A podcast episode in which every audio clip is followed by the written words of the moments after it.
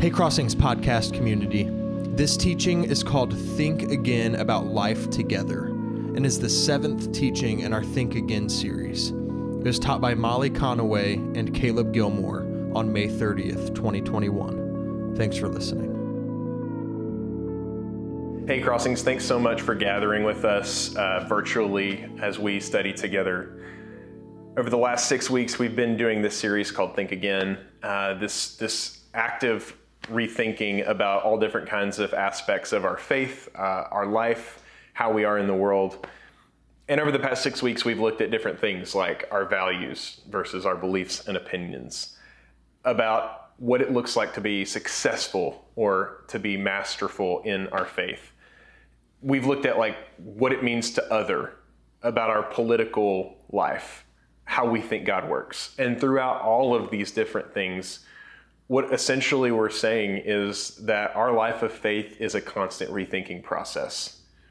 We never want to settle or become stagnant in the way that we do things.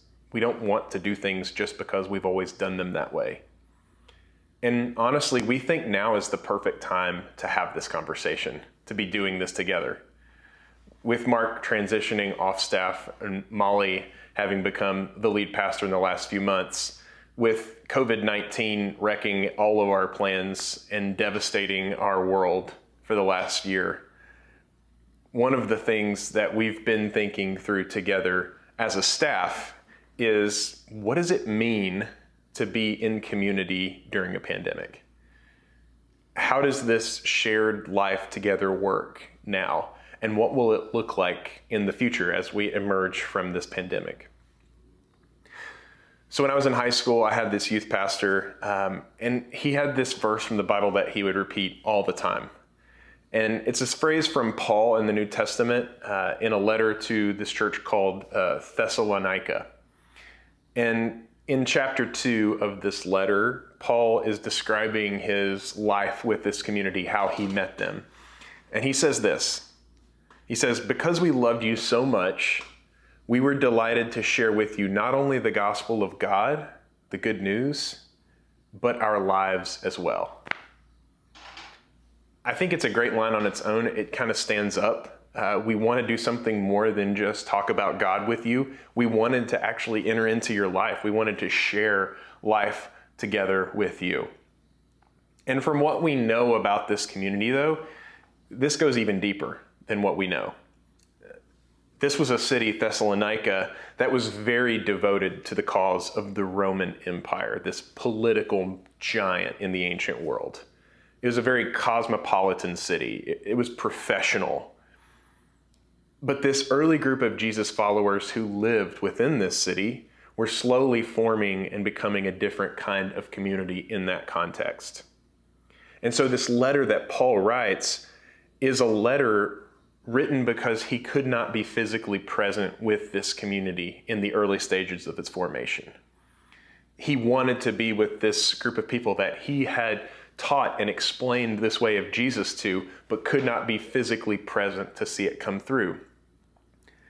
And I think as we think about Paul writing this letter to this Thessalonican church, that sounds very familiar. This desire to be in physical community with someone when something is preventing us from doing that. This desire to see the way it was intended to be in all of our lives and still being prevented by something external to us. So, when Paul writes this letter to this struggling church, he is trying to help them remember why they started following Jesus in the first place, why they were in community to begin with and why that community was supposed to be different from all of the other communities that made up the Roman Empire. So today we want to think again about the idea of community, uh, of a faith community. And I know, I know, it, it seems like this is overdone, it's become cliche. We talk about it all the time. It seems almost like this word has lost its meaning, maybe. And if that's where you're at, I think We've tried to tackle this in a redefinition of community and other teaching series before. Uh, we had a series a couple years ago called A New Definition or a Better Definition of Community, which is a great series. Uh, and we encourage you to go back and listen to some of those if you're interested. But I think we think as a staff it's time that we do that again, especially coming out of this time of a pandemic. As we regather, getting back indoors, doing something that looks something like normal. And so, even if we're tired of the topic, because maybe we think we've talked about it enough, that's probably a good indication that it's time to rethink it again. And so we think there's no better way to do that, as Jesus was often prone to do, than to have that discussion with kids. So Jesus loved to tell stories that made people think again, to see the world in a different way.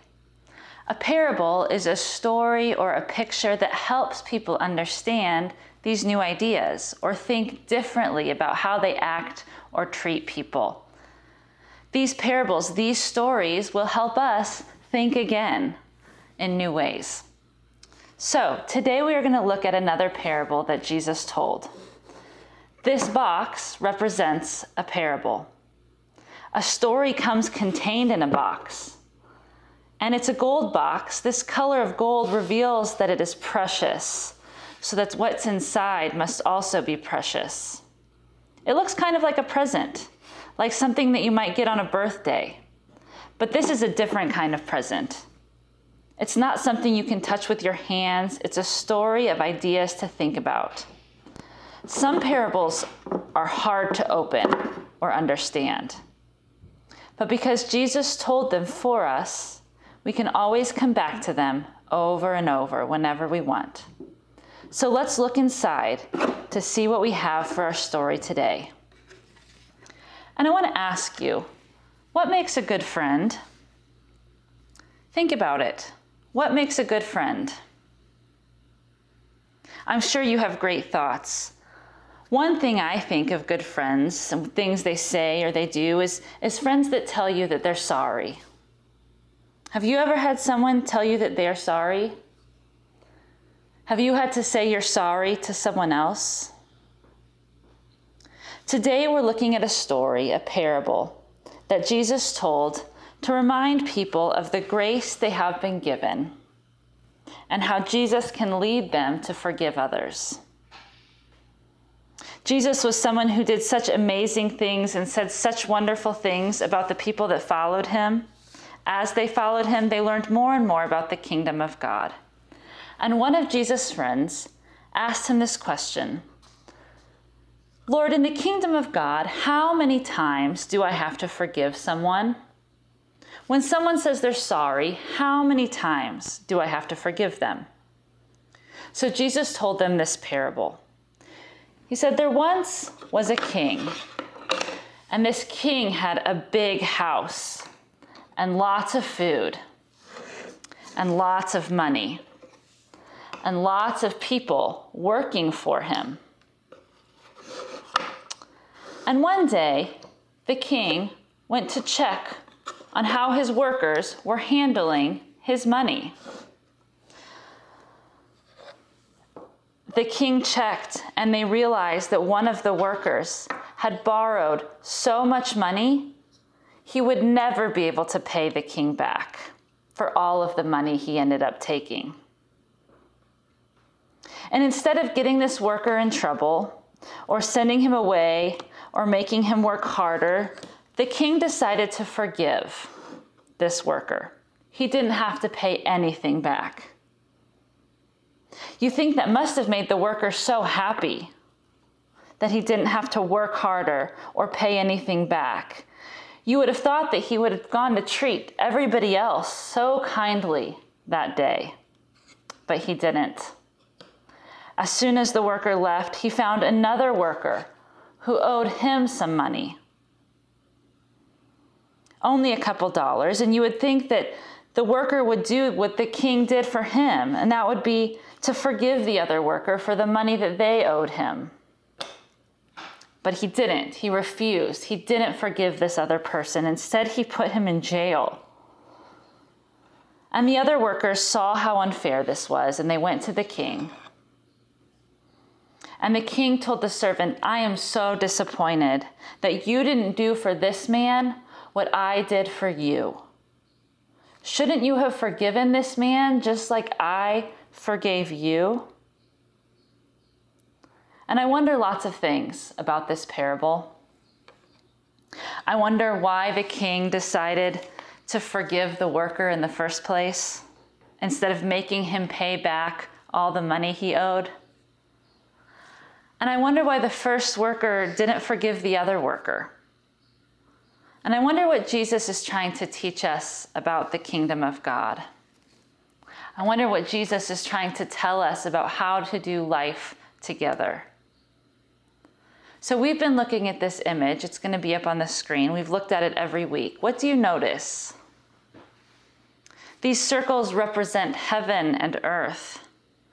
Can you see that heaven touches earth when this little child was reaching for the love of the one reaching for him? In today's parable, Jesus was trying to get his friends to understand that they have been given grace. They have been forgiven, and because of that, they can show grace and forgive the people around them. That is the kind of radical community of life together that would bring heaven to earth, like in this picture. Would you pray with me? God, thank you for loving us and showing us grace. May we understand that and be able to show grace and love and forgiveness to those around us. Amen. So, one of the theologians we reference often is named Dietrich Bonhoeffer. Caleb, I think, actually has a dog named after Dietrich Bonhoeffer, but Bonhoeffer is a German Lutheran pastor. He was in staunch resistance of Nazi Germany, and at one point in his life, he was arrested and sent to a concentration camp. Eventually, he was executed for being associated with a plot to kill Hitler. But Bonhoeffer wrote this important work in a book called Life Together. And today is about rethinking how we do this faith community thing, thinking again about what it means to do life together. Bonhoeffer points out that all over Scripture, we are given this vision for the gift and the privilege it is to live among and with other followers of Jesus the story that Caleb talked about with this community in First Thessalonians, it just scratches at the surface of it. Basically, Bonhoeffer says that because this community of faith in Jesus is organized under one thing, which is the life and death and resurrection of Christ, because that's the organizing principle, it has something totally different to offer than any other form of community out there.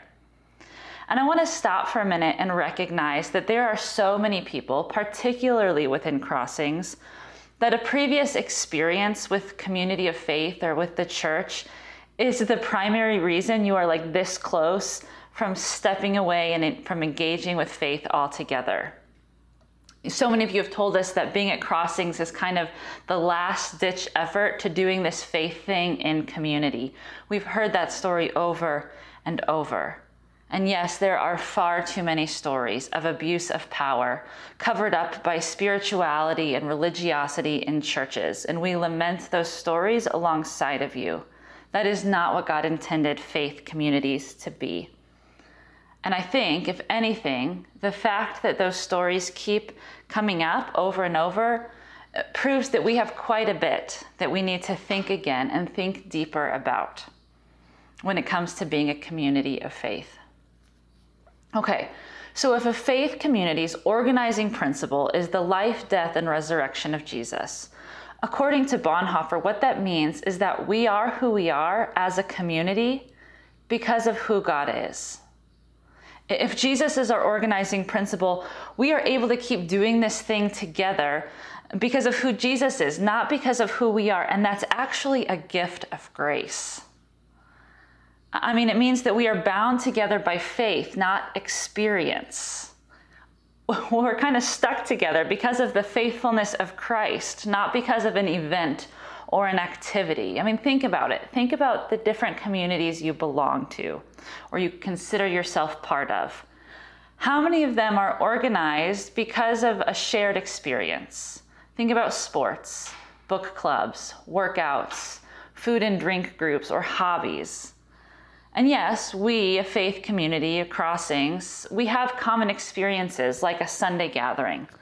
We have common experiences in homes and in different groups, ultimately, we are connected because of this journey of faith in Jesus. E- even if we are on totally different pages when it comes to faith in Jesus, that is still the thing connecting us. And I don't know, but in my opinion, being a community organized around the ongoing pursuit of the creator of the universe and around the God that has come to be with us in the person of Jesus, that is a much deeper and much more meaningful and sustainable connection.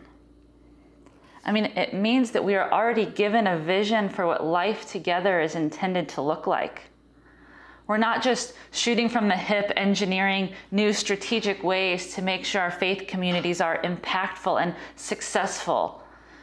N- no, it means that a community whose organizing principle is faith in Jesus means that faithfulness is the ultimate goal.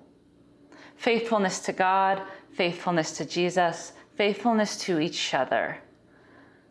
And the best part about this means that when we screw up, because we will, when we have our feelings hurt and when we hurt someone else's feelings, and that, that will happen, it means that God's faithfulness to us continues to hold us together. We are a community organized because of the faithfulness of God.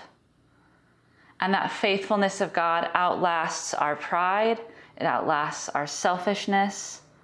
God's faithfulness outlasts our weariness and our trauma and our anxiety, all the things that hold us back from experiencing all that God intended us to experience and being part of a faith community. God's faithfulness is working in the background, keeping us together. I mean, the reason we are here the reason we get to do this together is because of the life and death and resurrection of Christ.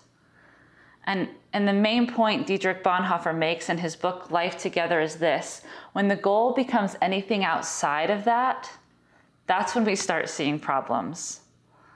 When our expectations of faith community becomes something other than reflecting the nature of Christ, we're going to be disappointed when we put great expectations on who we wished the community would be and who we wished other people would be, rather than seeking to serve and be thankful for the actual community and the actual people that make up that community, we actually end up destroying all of it.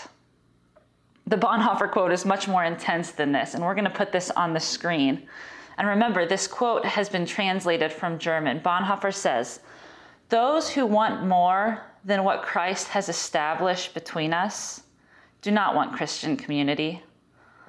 They are looking for some extraordinary experiences of community that were denied them elsewhere. Such people are bringing confused and tainted desires into the Christian community. Those who love their dream of a Christian community more than the Christian community itself become destroyers of that Christian community, even though their personal intentions may be ever so honest, earnest, and sacrificial. They enter the community of Christians with their demands, set up their own law, and judge one another and even God accordingly. Yikes. Okay, I don't know about you, but that makes me think again. Again, this is not about basic rights and expectations. This is not about situations of religious and spiritual abuse. This is different. This isn't about that. Ultimately, this is about grace with ourselves and with each other. Ultimately, this is about forgiveness. This is about the way God is with us in the bodies of these people all around us in this faith community. And because we are human, we're not going to get it right every time. But because we're doing this together, even in our failures, we learn more about the grace and love and forgiveness of God than we could have ever learned alone. So, one of the things that I'm really curious about uh, as we participate in the life of community is how we do that creatively. How do we make different connections? How do we do life together as we begin to emerge from this pandemic reality into something that's going to be completely new, something different than what we've done before. So recently, I heard this interview, uh, Adam Grant actually, with Trevor Noah uh, from The Daily Show, where he actually talks about this community that's formed among the writers' room at the show. How they take a completely blank page every day and turn it into 22 minutes of usually really good comedy. I'm fascinated about how this worked for them. So Adam Grant talks about this with them, and he, he described being in the writer's room as part of the project as the group brainstormed the set for the next night. And there were all kinds of ideas bursting out. People were riffing off of each other. And there was all kinds of creativity and freedom. There was this real liberation in the group to say whatever half baked idea came into their brains. And then Grant talks about how this happened as Trevor Noah walked into the room. And Adam Grant, who we talked about throughout this series, is an organizational psychologist. He, he wanted to see if something different would happen when the leader walked into the room because before there had been this very free, uh, liberated creative process happening. And he wanted to see if when Trevor Noah walked in the room, the boss, things changed. And to his surprise and delight, nothing did. N- no one was afraid of sounding dumb or, or throwing out a bad idea, even up against the deadline of having the show ready by that evening. And so he talks about what allows this kind of creativity and security to happen. What allows this group to be so connected and, and so trusting of each other in a community. And Grant uses this concept of psychological safety. For him, that's where it starts. And what psychological safety means is that you don't have to have it all together you can just be willing to show up and throw out whatever you have in your mind or whatever is going on, and that's okay. Because what is valued is your presence in the community. And personally, I think that's something that Crossings has always done really well. I think we've always put out the message that it's okay to not be okay as long as you're willing to show up and do the work and, and be present and not give up and wrestle with this faith. Psychological safety, I think, is how we're going to have to move forward together as we do life together in this next stage of our life. Because frankly, we don't expect to have everything figured out. I mean, we certainly don't as, as leaders, as staff in the community. This is a completely unique historical moment that we're living in. And so, what we trust and what we believe is that everybody who is in this community desperately wants to help people find their way back to God. That everybody that's here wants to see the world restored and put back together because that's what we're gathering for. That's the purpose that unites us. And we all want that. It's that goodwill, I think, that common purpose that gives us the freedom to show up and not have all the answers, to show up and not have it all figured out. And I think that we're going to do that well. But the other piece that Grant talks about as he's observing this writer's room that's working so well and so creatively is that it's not just about psychological security. One of the things that Grant's team points out is that Trevor Noah's team also had accountability. So, being in community just in case you're new to this, is not all about the warm and fuzzies that you get from being together. A, community that is healthy, that is being creative, actually needs accountability to have hard conversations about what's working and what's not working if we're going to be doing this well. So, I, there have been times in my life where I have had people set me down and say, if you keep up doing what you're doing right now, you are not going to like the person that you will be in 10 years. And that's a hard conversation to sit down and listen to someone tell you. But it's something that has been completely formative for the way that I rethought the rest of my life from that moment on.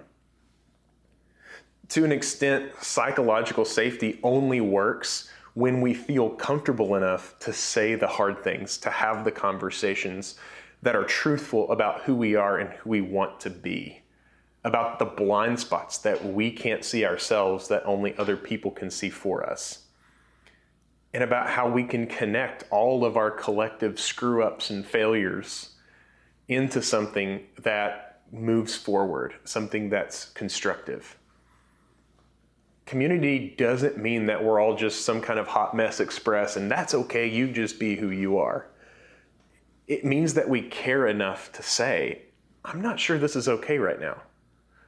I'm not sure that what you did was what you intended to do and it affected me in a negative sense. And I'd like to have a conversation about that. Those are very hard things to do. And they can't happen unless there is both the psychological security of knowing that we're all flawed human beings trying to figure it out as we go, and the humility to hear and remain accountable to one another when we mess up. So, really, what we want this whole rethinking experiment in our community to be is not just a teaching delivered by someone once a week that we all download into our brains and receive, but we, we want to have a conversation with our community. And I understand that this is different when it's virtual. We're, we're doing this on YouTube. But one of the things that we've shared in the past is that a lot of communities, especially churches, have kind of this pyramid scheme whenever it's uh, the structure of their leadership. And usually there's like a leadership team, a board of some kind, the lead CEO, the pastor, then there's the staff, and then at the bottom are the people in the community. And so everything is sort of a top down approach. Everything starts at the top and then is pressed down throughout the levels of the organization. That's, that's one way of modeling the kind of community that you can be in. But what we've always said at Crossings, what we're trying to do is to try to flip that pyramid upside down so that our people in the community, the people that make up who we are, are actually at the top. Because it's you, the people in our community who have the connections, who go to work, who live in different neighborhoods, who make these connections possible for us. I mean, we believe that as we, as a staff, come alongside you to provide resources, to pray with you, to walk with you, to seek wisdom, that, that you're the ones that actually make all of this happen. And we're just coming along for the ride to provide whatever help we can we, we want to flatten this hierarchical pyramid. We want to turn it upside down so that we're not just pushing things down through a community, but we're actually serving to support the dreams and the missions and the beliefs and the missions of all of the people that make up the community.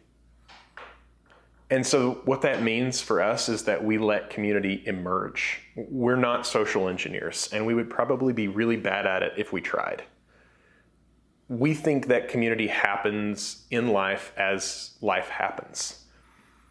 So think about the way that people, eh, communities emerge from tragedies. It seems like once a year during hurricane season, we see some devastating storm come through and completely obliterate a community. And it's in those moments that all of the other things that were happening in the communities, the divisions, the strife, the political stuff, they all take a back seat to helping the community rebuild and restore. It's like in those moments, community is revealed based on the common effort to make things livable again. We could go through all different kinds of examples, uh, but something personal for me, the way that I've seen community revealed in my life is my entry into the Crossings community. Uh, back in 2011, I came on staff at Crossings as a resident, and I was married newly six months to my wife, Christy, when we discovered that she had a serious blood clotting problem. She spent three weeks in the hospital, had two surgeries. We told each other goodbye. We weren't sure that we were going to make it through this. And it was in those moments in the hospital, the long nights, the prayers, the, the tears, the laments, that we saw community emerge around us. And it's at that moment that we knew that we could not be a part of any other community than this because of what that disaster, that crisis revealed about the community that is. It's not all about these ideas, it's not even really about the teachings. It's about the life that we share together when things happen, as we show up together to do the work together. So, what does that mean? uh, that means that we need you, not just to show up, not to be a part of the community, but we, we need you. We need each other. We need to hear from God through each other. We need each other to discern what may or may not be the Holy Spirit speaking in our lives. We need each other as we deconstruct our faith and reconstruct what we want it to look like for ourselves, for our kids, for our friends. We need each other to celebrate a day of sobriety, another day of, of mental health, to mourn and lament when things happen that are not shalom. We need your voices if something doesn't seem right to you, because we value those conversations. There may be something that you're seeing that we're not and through that conversation and community, the psychological security and the accountability, we become better together. We need your help as we figure out tearing down and setting up a Sunday morning gathering in person, caring for our kids, all of the different things that make our life together in community as a faith community happen. We need you at Greenhouse, these gatherings where we discuss our mission and our vision and how we're going to be embodying this way of Jesus in the coming weeks and months and years. This just doesn't work unless we're here together as we are, being pulled together as we find our way back to God. We want to create a space that is safe for people to come and wrestle to be who they are, where they are, but we also want to create a space where we're held accountable, not just in a judgmental, criticism oriented way, but in a way that speaks truth and life into each other. And we need everybody for that. So, with that in mind, we have a couple of questions that we'd like to ask at this point. So, here are the questions that we are going to be discussing in groups at our in person gathering that we invite you to process and think about uh, by yourself or with whoever you might be with. Here are those questions, they're going to be on the screen. What does life together look like in this post pandemic new normal? What aspects of community should be easy?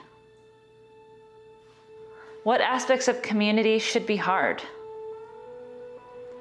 And what does it take to create a space that is both safe and accountable? After you've had time to process some of these questions, we invite you to get out your common meal elements uh, the Holy Eucharist, the Lord's Supper, communion, whatever you might call it. In Luke chapter 22, it says this When it was time, Jesus sat down, all the apostles with him, and said, You've no idea how much I have looked forward to eating this Passover meal with you before I enter my time of suffering. Taking the cup, he blessed it and said, Take this and pass it among you. As for me, I'll not drink wine again until the kingdom of God arrives. Taking the bread, he blessed it, broke it, and gave it to them, saying, This is my body given for you. Eat it in my memory. He did the same with the cup after supper, saying, This is the cup of the new covenant written my, in my blood, blood poured out for you. All are invited to this table. We welcome you to take this bread and this juice in memory of the life and death and resurrection of Christ, which is the reason we gather together today. If you have any questions about this teaching or are looking at different ways to engage in community at Crossings, you can reach out to us at administration at crossingsknoxville.com. If there's anything we can do to take care of you as you're listening from a distance, please let us know. Shalom.